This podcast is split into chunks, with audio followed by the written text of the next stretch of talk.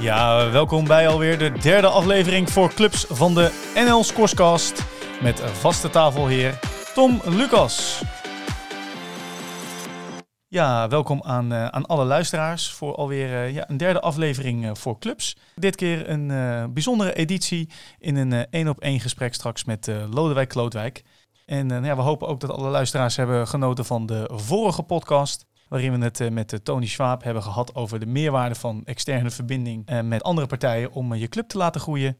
En waarin we vooruitkeken naar de algemene ledenvergadering van, van de Scoresbond die is geweest. Inmiddels staat daarvoor ook op onze website www.scores.nl een, een, mooi bericht om te lezen hoe de algemene ledenvergadering is gegaan. Maar in deze aflevering gaan we het hebben over nou ja, de meerwaarde van het POS, het platform van de ondernemende sport een uh, nieuwe speler in, uh, in de sportbranche. En dat past goed uh, met de scoresmarkt, gezien ook de fit met de vele ondernemers die wij, die wij hebben.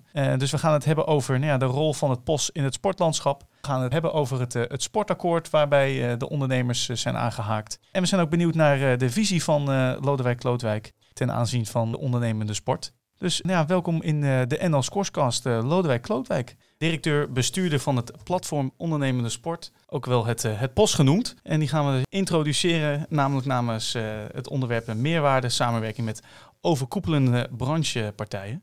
Nou, ik zei het al, Lodewijk Klootwijk, welkom. En Lodewijk, misschien wil je je voor de luisteraars zelf even kort voorstellen. Ja, directeur-bestuurder van het platform Ondernemende Sportaanbieders. En dat is wat ik doe. En ik vind het één groot feest om dat te doen. Ja, hartstikke leuk. Ja, welkom. Ja, je komt uh, ook wel uit een uh, gedeeltelijk ondernemen, uh, ondernemende sport, mag ik wel, wel zeggen. Want golf is, is een beetje jouw achtergrond, als ik het goed, goed begrijp. Ja, ik heb altijd gewerkt in de, in de golfbranche. En dan niet voor de sportbond, maar wel voor de brancheorganisatie van de meer commerciële golfbanen. Of drie kwart van de golfbanen in Nederland zijn bij die, bij die organisatie aangesloten. Heb ik lang gewerkt, misschien wel te lang, maar altijd met veel plezier. En ja, sinds 1 juni ben ik in dienst bij POS. Ja, gefeliciteerd dan ook nog. Ja, als je zegt, hè, driekwart van de, de golfbanen zijn, uh, zijn ondernemers. Zie je dan ook wel weer een vergelijking wellicht volgens mij ook met, uh, met onze sport. Want bij onze sport zijn en misschien wel nog wel hoger. 80% van uh, de squashaanbieders zijn ja, ah, ondernemend ingesteld. Nou, de grap is bij de, in de golf was het zo, ongeveer 60% zijn ondernemers. En dus een, een gedeelte van de verenigingsbanen was ook bij ons aangesloten. Dat is grappig, want die zeggen ook, die zitten eigenlijk, die moeten ook gewoon een golfbaan exploiteren. Of het nou vereniging is of, of, of for profit of not for profit, maakt eigenlijk geen donder uit. Ze hebben allebei een uh, lange termijn doelstelling om in ieder geval te blijven bestaan. Ja, uiteindelijk hebben we een gezamenlijke doelstelling natuurlijk ook om gewoon de Nederlander in beweging, uh, in beweging te brengen. Exact. Maar uh, ja, Post is een vrij, uh, een vrij nieuwe partij. En voor ons als, uh, als sportbond goed om aangesloten te zijn. Ik zei het net al, 80% van de squash-aanbieders zijn, zijn commercieel. Dus wij zijn zowel bij de verenigingskant aangesloten, NEC en NSF, als de aanbiederskant, het platform ondernemende sport. Ontstaan eigenlijk in, in corona. Toen was je nog ook werkzaam bij, bij de NV, NVG. En die zei, goh, uh, ja, we vinden het een goed idee, Lodewijk. Als jij met een, uh, nou, een, clubje, een clubje mensen, Heike Blauw onder andere en Patrick, uh, Patrick Rijnbeek, is aan de gang kan gaan om te kijken of er nou ja, meer ruimte is in de, in de sportmarkt voor een nou wat ondernemendere brancheorganisatie.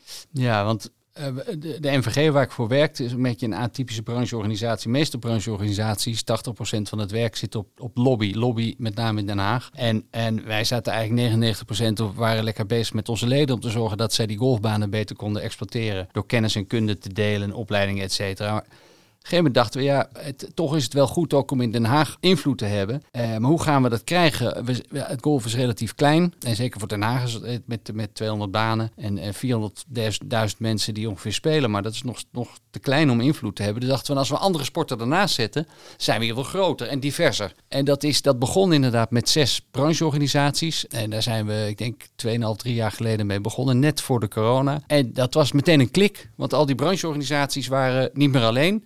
En dat was meteen het gevoel en de overtuiging, ik ben onderdeel van iets groters. En dat werkte heel goed.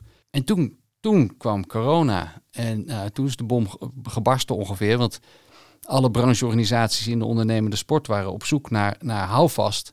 En uh, die gingen dan VWS bellen. En de VWS zei, wil je me nooit meer bellen? Je moet Lodewijk bellen, POS. Dat is jouw club. Dus die hebben zich allemaal aangesloten bij POS.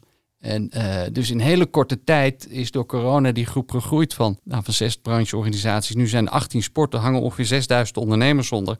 Allemaal ondernemende sportaanbieders die, die dag en nacht bezig zijn meer mensen meer te laten sporten en bewegen.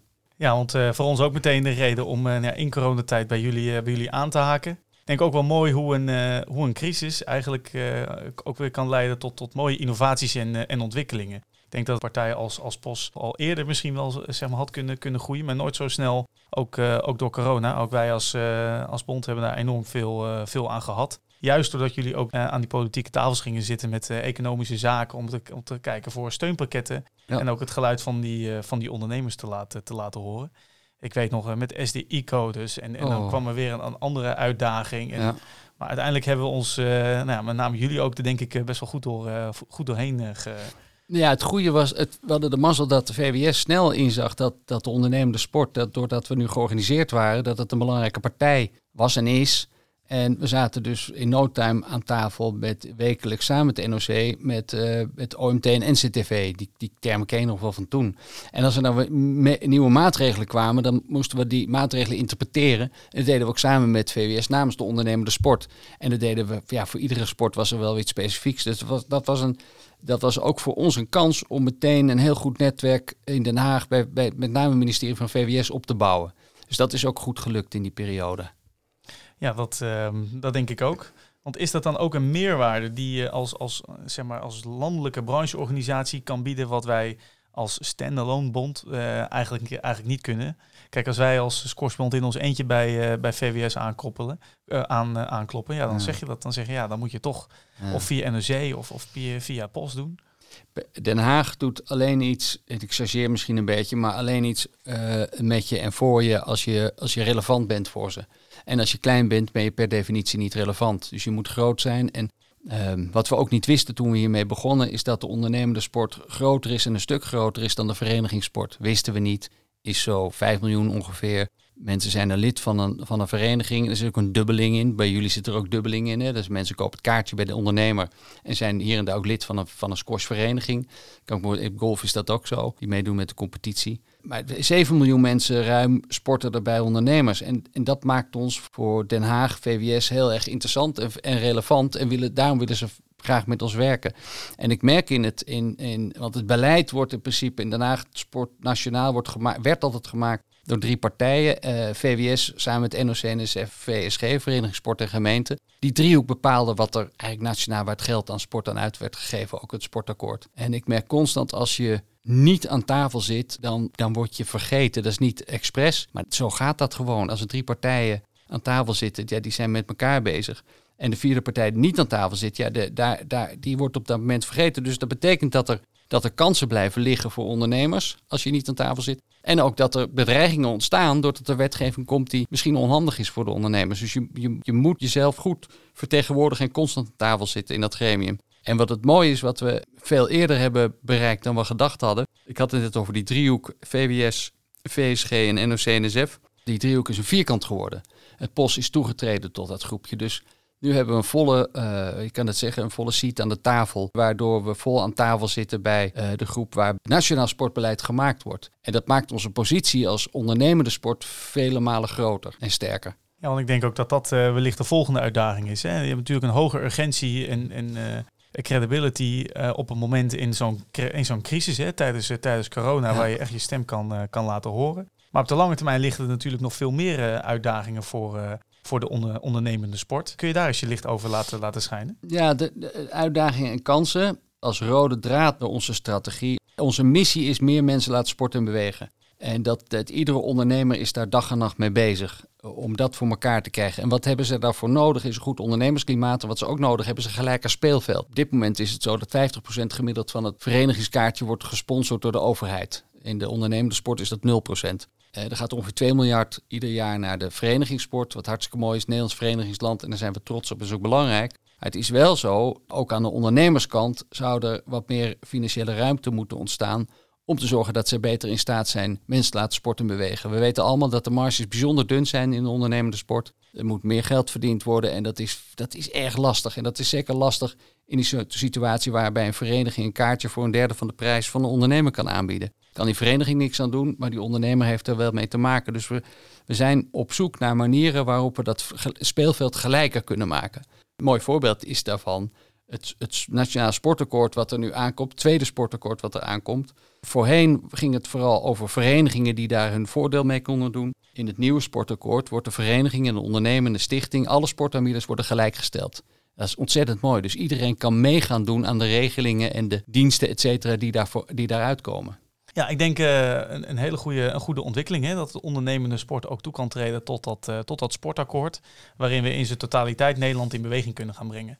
Ik denk daarbij een, een, een goede kanttekening ook om te plaatsen, is denk ik dat het in zijn totaliteit er ook voor gaat. Niet dat de het verenigingsleven duurder wordt en dat dat, uh, dat dat zich anders moet gaan organiseren, maar met juist die ondernemende kant, die veel beter ondersteund moet gaan worden in, in, in eigenlijk de vergelijkbare uitdagingen. Collectieve uitdaging, denk ik, waar we landelijk ook voor, uh, voor staan, namelijk het in beweging krijgen van Nederland. Ik denk ja. dat de coronacrisis ook al aan heeft getoond wat voor uh, belangrijke rol sport heeft en wat sport als preventie ook kan, uh, kan betekenen. En juist daarom is het denk ik belangrijk om die 7 miljoen mensen die je, net, uh, die je net noemde, om die ook te gaan faciliteren. Juist misschien ook wel in deze enorme crisis waarin koopkracht stijgt, waarin mensen steeds minder te besteden hebben. Ja, dat gaat misschien ook wel potentieel ten koste van dat, uh, dat sportabonnement. Ja, en dat is dan uiteindelijk, als ik het dan mag chargeren, uh, het uitstellen van een andere rekening wellicht uh, potentieel in de zorg. En dat is een veel grotere rekening en daar is, daar is de overheid zich ook zeer van bewust. En wij zijn een van de weinige industrieën of sectoren, kan je het beter noemen, die echt een rol kunnen spelen in het fitter en vitaler maken van onze bevolking. En om terug te komen op dat gelijke speelveld, het grootste gedeelte van het bedrag wordt geïnvesteerd in sportaccommodatie, gemeentelijke sportaccommodaties. En de volle kostprijs wordt niet doorberekend aan verenigingen. Verenigingen betalen misschien een kwart of een, ik weet niet precies, een, een vijfde van de echte kostprijs. En wij hebben gesteld, want als je een ondernemer bent, dan moet je volle tarief of volle tarief plus betalen. Is een commercieel tarief. Wij hebben gesteld, eigenlijk zou het veel logischer zijn om te kijken naar de maatschappelijk toegevoegde waarde. Want je hebt het net over de zorgkosten die echt, echt, dat gaat, loopt echt uit de klauwen de komende jaren. Als je als sport een maatschappelijke toegevoegde waarde levert door mensen fitter en vitaler te maken en dat op grote schaal te doen, dan lever je een enorme maatschappelijke toegevoegde waarde. En eigenlijk zou je de huur daarna moeten verdisconteren. Dus als je die, als je die toegevoegde waarde levert, dan heb je, zou je recht moeten hebben op een, op een lagere huur. Waardoor je sport toegankelijk maakt. Daarnaast zou het goed zijn om, om de mens centraler te stellen in het hele sportbeleid. Want mensen die vijf keer modaal verdienen, misschien hoef je die niet, niet zo direct heel hard, hard te sponsoren um, om te gaan sporten. Maar mensen die een wat kleinere beurs hebben, ja, daar, kan je, daar zou je structureel dingen voor kunnen organiseren, waardoor die goedkoper kunnen sporten of gratis kunnen sporten. We strijden ook trouwens wel voor een sport-WKR, waar je, en we denken dat het heel goed is, een heel groot gedeelte van werkend Nederland sport en beweegt te weinig. En als je die financieel kan supporteren door een, een aparte WKR in het, een werkkostenregeling in het, misschien moet je hem anders noemen, in het leven te roepen, waardoor zij financieel aantrekkelijk, fiscaal aantrekkelijk kunnen sporten, waar je met bruto salaris je net, netto je abonnement kan kopen, maakt sport ook toegankelijker. Ja, als ik hem dan even uh, zeg maar uh, naar Jip en Janneke vertaal, is eigenlijk dat je nou ja, de middelen die er zijn om te zorgen dat Nederland beter in beweging, uh, in beweging komt, niet via zeg maar de club en de in, in instanties of de vereniging financiert, maar dat je eigenlijk dat bonnetje of die middelen in de hand legt van de sporter zelf. En dat die vervolgens zegt, nou, ik heb van de overheid een ondersteuning uh, gekregen, financiële ondersteuning, om te gaan sporten. En dat leg ik neer bij uh, de voetbalclub, want ik wil nog steeds graag voetballen. Of bij de squashclub of bij uh, de golfclub. Om vervolgens nou ja, daardoor laagdrempelig te kunnen sporten, ongeacht de rechtsvorm of de organisatie die erachter zit. Vat ik, hem, vat ik hem zo een ja, beetje samen? Daar moeten we uiteindelijk is dat, zou, zou het goed zijn dat, dat iedere sportaanbieder dat zou echt het mooiste plaatje zijn dat iedere sportermieter zelf zijn broek op kan houden. Ik kan me voorstellen dat niet zomaar kan. En, en, en zeker in, in bepaalde wijken zal dat, zal dat lastig zijn. We streven er eigenlijk naar om te zorgen dat de overheid meer geld gaat investeren in sport en bewegen. Om de rekening straks voor, voor de zorgkosten, om die straks lager te maken. Om nu meer geld te investeren in het uh, mogelijk maken voor meer mensen om te sporten en bewegen. En de, de weg is volgens ons inderdaad via de mensen, meer dan via de accommodaties. Nou, dat is denk ik best een, uh, een, pittige, een pittige uitdaging. En ik denk ook wel echt een, uh, een langere termijn koers. Ja, zeker. Denk ik, voor, um, voor, het, uh, voor het POS. maar je noemde het net al. Ik denk dat op de, op de korte termijn voor, voor de ondernemers ook weer perspectief geboden is. Ik denk het het eerste succes. Hè? Inderdaad, de felicitaties aan het meetekenen van het, van het sportakkoord. En daardoor ook nou ja, het, toevoegen van een, van een nieuwe stoel aan de tafel van die, van die driehoek, wat nou een, een vierkant is, is geworden. Nou ja, het sportakkoord, heel kort samengevat, via de gemeentelijke lijn middelen om eigenlijk ervoor te zorgen dat je je eigen club kan ontwikkelen. En dat kan op diverse manieren. Dat kan op het gebied van, van kader, dus echt het zorgen van trainers, doelgroepversterking, hè, het vraag en aanbod, door mhm. bijvoorbeeld uh, meer jeugd op, uh, op de club te krijgen. Microbudgetten voor ja, een aantal uh, inspanningen die wil leveren om, om, om de club te ontwikkelen. Een stukje verduurzaming. en het is nog veel breder dan dat. En dan gaan we in een andere podcast nog dieper, dieper op in.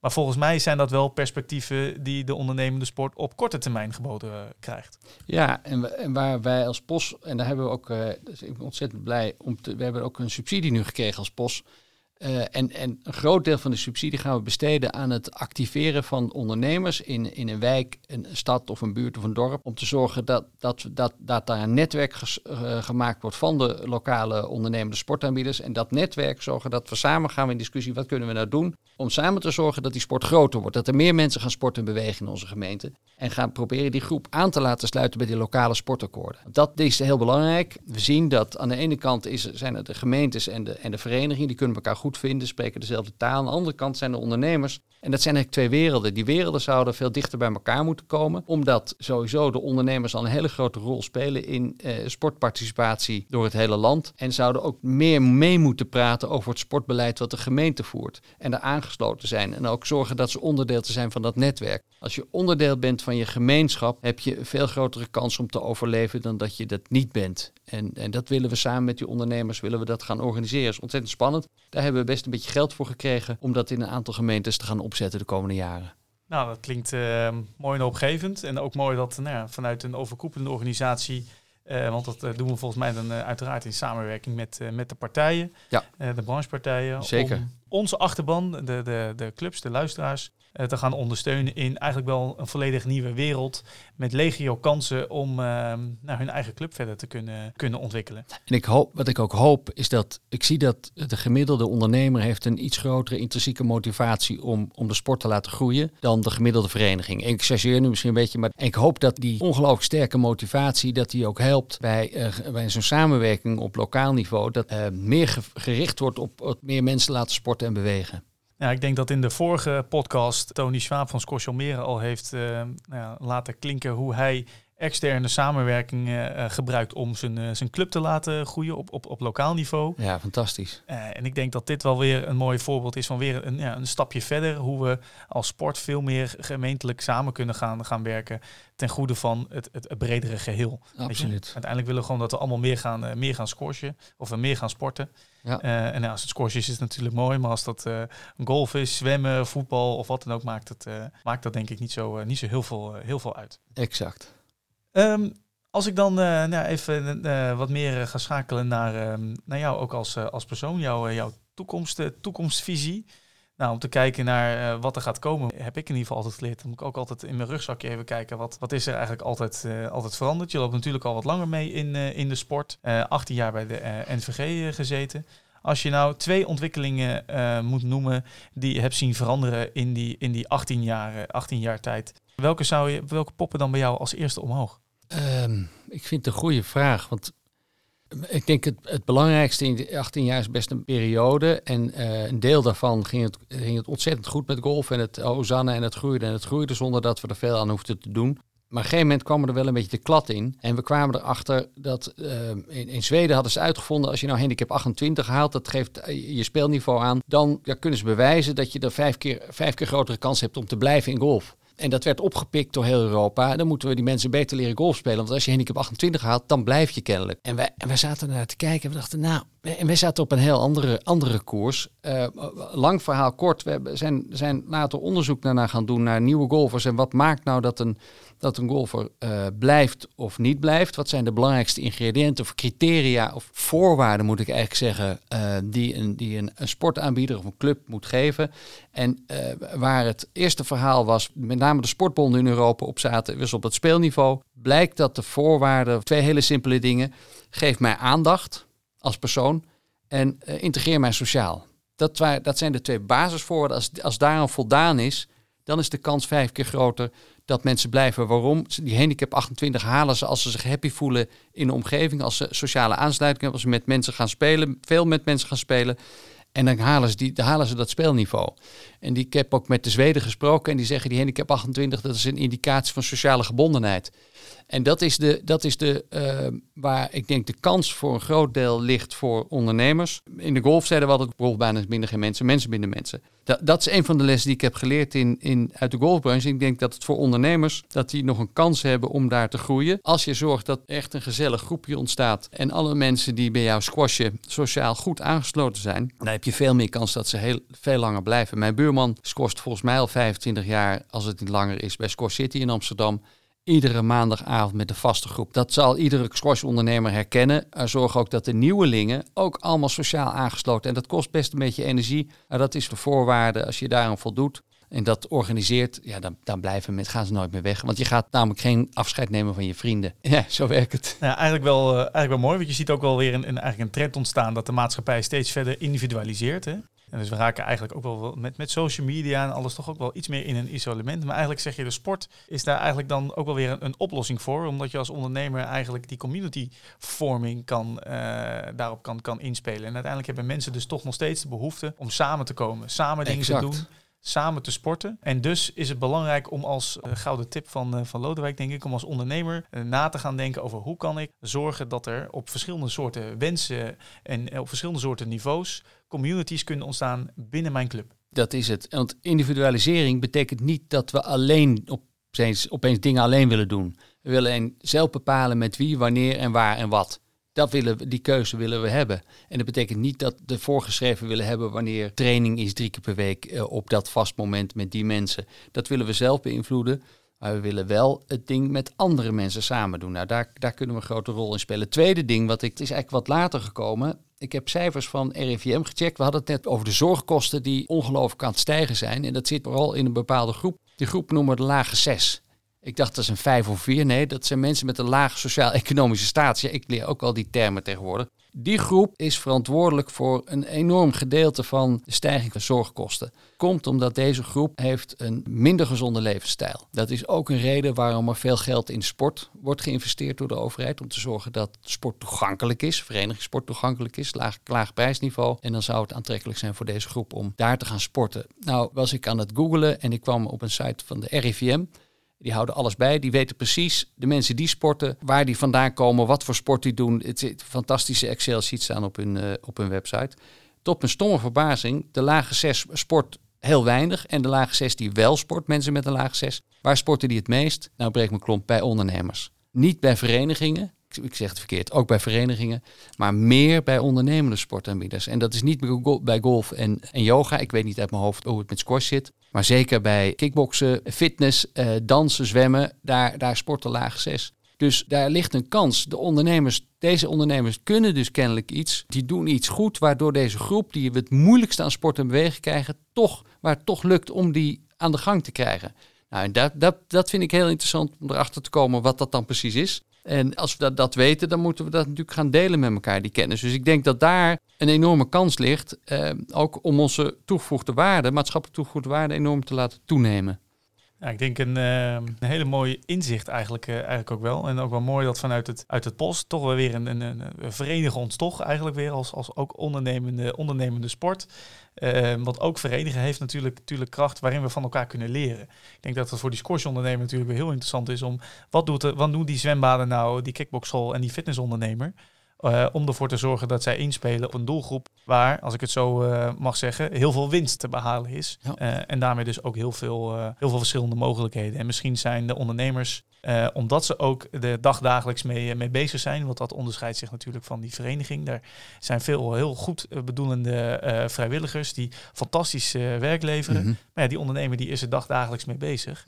Dus is, is, heeft iets meer de mogelijkheid om, om zijn producten en diensten aan te passen. Waardoor het ook veel toegankelijker wordt voor mensen om sneller daar een deel te nemen. Absoluut. Nou, ik denk dat we best wel een heel mooi, uh, mooi inkijkje hebben gegeven over, uh, over het POS en uh, de toegevoegde waarde en, en, en ja, waar jij het ook een beetje naartoe ziet, ziet bewegen. Of heb jij nog een, een, een mooie een, een nabrander die je de luisteraar wil meegeven?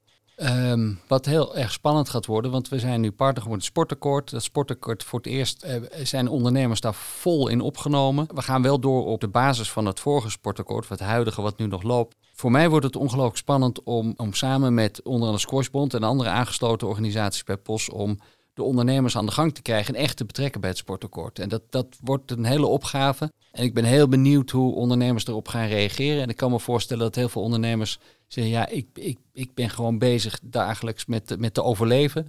En alle tijd die ik te besteden heb per dag moet ik kiezen waar ik dat dan ga besteden.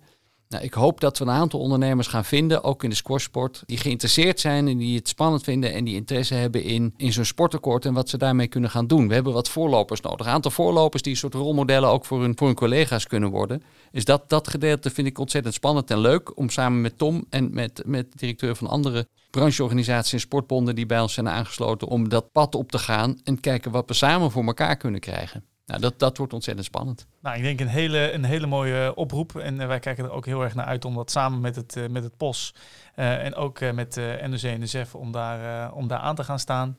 En te kijken of het ons ook vanuit die ondernemende tak voor elkaar krijgt om nog meer mensen aan het aan bewegen te krijgen. Want uiteindelijk is dat het waar we het volgens mij gewoon voor doen. Exact. Goed, mooi samengevat Tom. Lodewijk, ik uh, ga je hartstikke danken voor, uh, voor je aanwezigheid. En uh, nou ja, wie weet treffen we je nog een keer in, in onze podcast. Nou, heel graag. Dankjewel. En heel veel succes met Scoresbond. Dankjewel.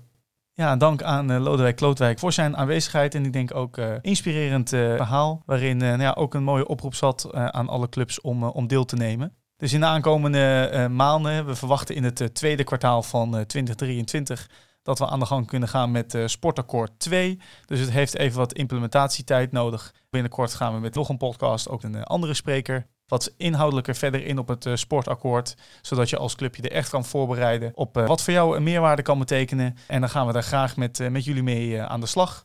Voor nu wil ik alle luisteraars bedanken. En was dit alweer het einde van de derde aflevering voor clubs van de NL Scorescast. Dank allemaal en uh, bedankt voor het luisteren. Tot de volgende.